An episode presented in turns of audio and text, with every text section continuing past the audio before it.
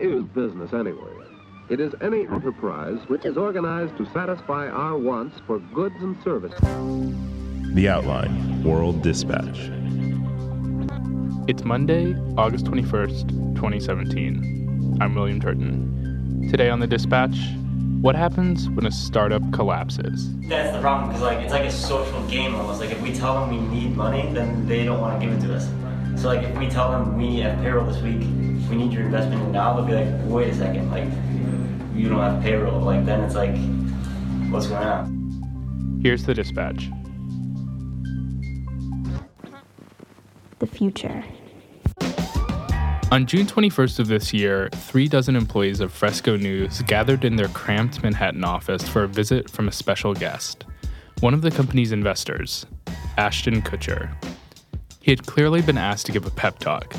He said he believed in the company's mission to empower citizen journalists to join the media landscape by selling photos and videos to local outlets. That's why he had personally invested a lot of his own money. Then he told staff they wouldn't be getting paid on time. Again. In a lot of ways, the story of Fresco News is the story of every startup you've never heard of. Gaby Del is here to tell that story. Hey, Gaby. Hi, William. So we'll get back to Ashton, but first, what is Fresco News? Fresco is kind of like a budget AP or Reuters wire service. The CEO, John Meyer, started the company when he was 19. Local broadcast TV stations and newspapers can buy photos and videos from like users that call themselves and that Fresco calls citizen journalists. Um, and the goal is to allow us to help these news organizations expand their coverage while also empowering regular individuals to at least have their voice heard um, in some way through the video that they're shooting at, at these events and, and obviously get paid for it. And we should mention that you briefly worked there. Yeah, I worked there for three weeks in the summer of 2016, right after I graduated college. Uh, everyone was really young. Everyone was like my age, basically. The CEO was my age. But there was also just this very chaotic culture. I think part of that stemmed from the fact that, again, everyone was like 19, 20, 21, 22. And it was kind of almost like a parody of startup culture, but it was pretty successful. They were um, signing partnerships with lots of local media companies, Fox affiliates all over the country. And they had a really young and telegenic CEO, John Meyer. John is the platonic ideal of a startup founder. He's 22 right now. His Twitter handle is at beast mode, all caps. It's also his catchphrase. It kind of embodies this like hustler, Silicon Valley, always be closing mindset. The CEO, John Meyer, with me now. John, great to see you. Great to see you. You're kind of like the new Steve Jobs. Oh no, that's a little too much. was he an influence though? He was definitely an influence growing up. Um, just the the, type, the type of visionary that that truly inspired me. Yeah. yeah. He started developing iPhone apps when he was in high school, including the most popular early flashlight app. And my passion was on the tech side, and um, I spent you know the majority of my high school years um, building mobile apps uh, after the iPhone came out. You know, I, I, taught myself how to do it, and then finally, when I got to NYU as a freshman, I was fortunate enough to have made a decent amount of money, and you know, was able to help my parents out and stuff. He dropped out of NYU after his freshman year to focus on Fresco, and he supported himself with the money his other apps generated. So, Fresco was doing well? For a while, yeah. By the fall of 2016, the company had around 50 employees. With the growth of the company came a lot of new challenges. Employees told me the culture became unhealthy because of long hours, low pay. And what about the financial side? All of this coincided with Fresco's growing financial difficulties, and the company missed its first payroll cycle in September 2016. We, uh, you know, like every startup, hit uh, have hit issues um, as it relates to fundraising, and so uh, I would say when we had our uh, most significant issue um, was in the last uh, late last year at that point, Fresco was on the brink of an investment from a major company, and that company backed out at the very last minute, which left them unable to make payroll. You know, our choice at that point, as in any other startup, would be either you you just basically give up and just close shop, or you kind of figure out any possible way to keep going. I got some internal Slack messages where the company's CFO, Jeremy Ogrek, would tell employees that they couldn't get paid through their payroll provider because of issues with processing time, but he would offer to pay them through Square Cash, Venmo, and Chase QuickPay. And once the payroll hit, he would require the employees to use their official paychecks to reimburse Fresco for the non traditional payments, as they called them. How long did this paying employees via Venmo thing go on? The issues started, uh, as far as we know, in September of 2016 and continued until June of 2017.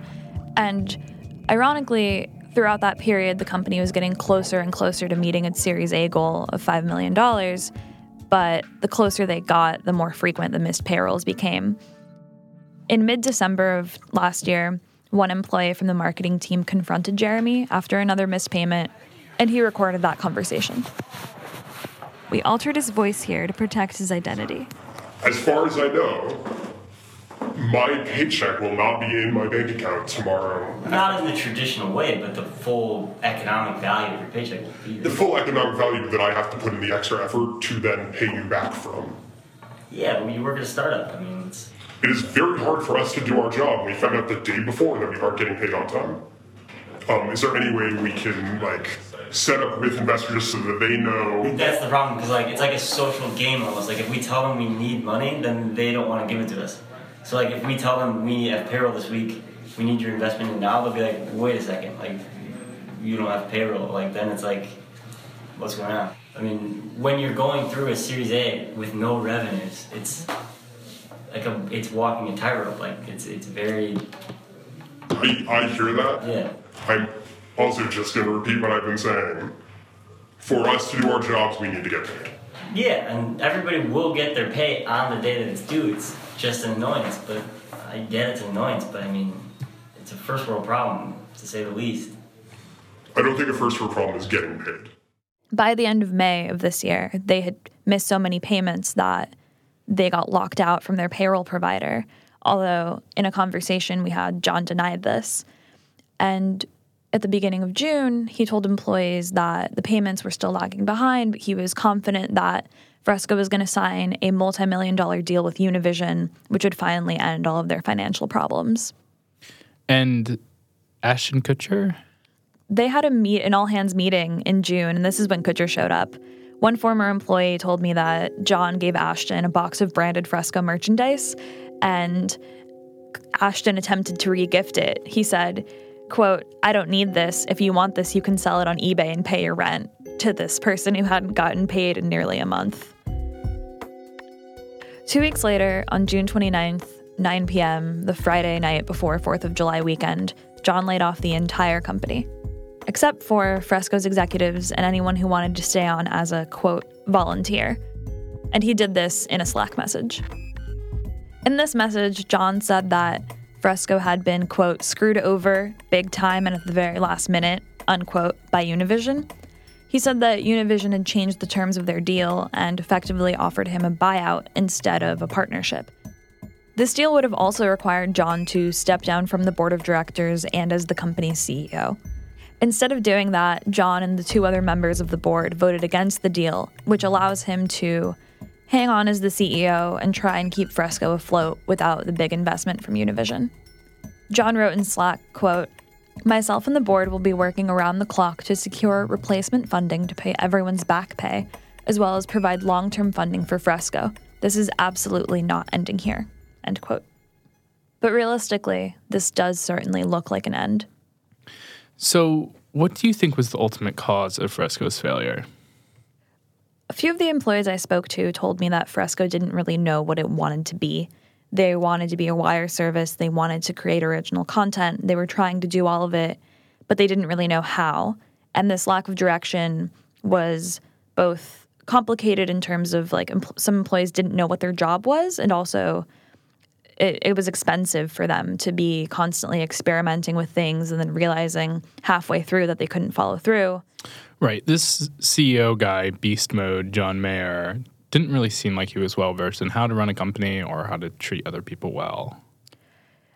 I think he was given a lot of responsibility and a lot of money and wasn't given really any guidance from people who I mean, let's be honest, venture capitalists aren't always in, interested in treating people well. It's not about treating people well for them. It's about how to create returns for people, how to make more money, how to disrupt industries so you have to pay people less for photojournalism and for things that require a lot of skill and training. And I think this trickled down from Fresco's offices to the fact that its citizen journalists never made more than $50 a video. A lot of employees suggested that John was so busy selling prospective investors on all of Fresco's successes and trying to put the failures in the back of his mind that he became unable to see the failures himself. And the employees in the office were struggling, they had all of these problems, but their CEO was out chasing deals and was very disconnected from what was going on. Where does that leave Fresco now? A few employees have stayed on as volunteers, but since the layoffs, John has denied all of my requests for comment. The last time I talked to him was the night before the Univision deal fell through. We, I've, I've heard a quote, you know, from from uh, a respected entrepreneur who says that running a startup is oftentimes considered to uh, just be a pain contest. Um, so it's a very difficult thing to do. Most startups fail. Um, most startups, in fact, pretty much all of them have similar, you know, fundraising issues or finance issues that we've had. Um, I think in our case, we've been able to do our absolute best in pushing through them, and um, you know, I I think we're very mission driven as well, and that's one of the reasons why we're still uh, here and we're still pushing is because we believe you know, none of us are in this for you know silly reasons like money or anything like that. Um, you know, we believe in the product and we believe in its potential impact on you know consumers and, and these organizations. Right now, Fresco News still exists, but it's unclear for how long.